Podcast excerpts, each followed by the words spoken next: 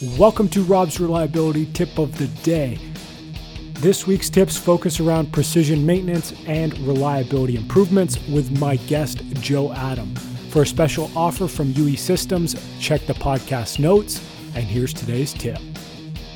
I would say, you know, we were the traditional, um, we're going to firefight, uh, we're going to wait for people to call us when something goes down, and we're going to do our uh, regulatory required PM activities, right? Whether um, they need it or not.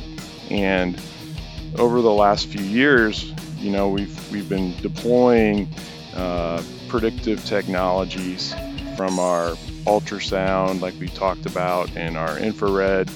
Um, but I think the biggest thing, as we've done some skill assessments and gap assessments, it, it's more, you know, getting the people's mindset on, on where we want to go for the future.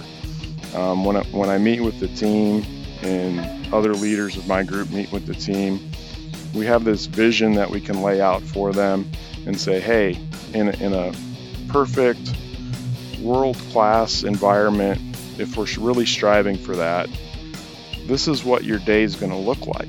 Your day is going to look like you know what work you've got in front of you